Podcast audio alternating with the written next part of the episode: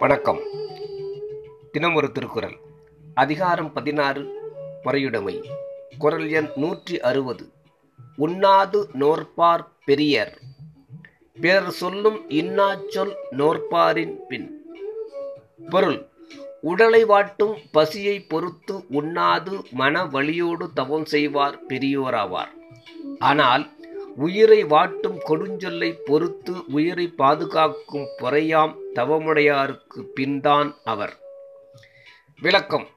உடல் வருத்தம் தாங்கும் அவரினும் உயிர் வருத்தம் தாங்கும் பொறையாளரே உண்மை பெரியார் என்று கூறுகிறார். நோன்பு என்பது வலிமையை குறிப்பது. ஆதலின் உண்மையில் மன வழியால் பொறுப்பதே உண்மை தவம் என்று கூறுகிறார் தெய்வப்புலவர் திருவள்ளுவர். நன்றி.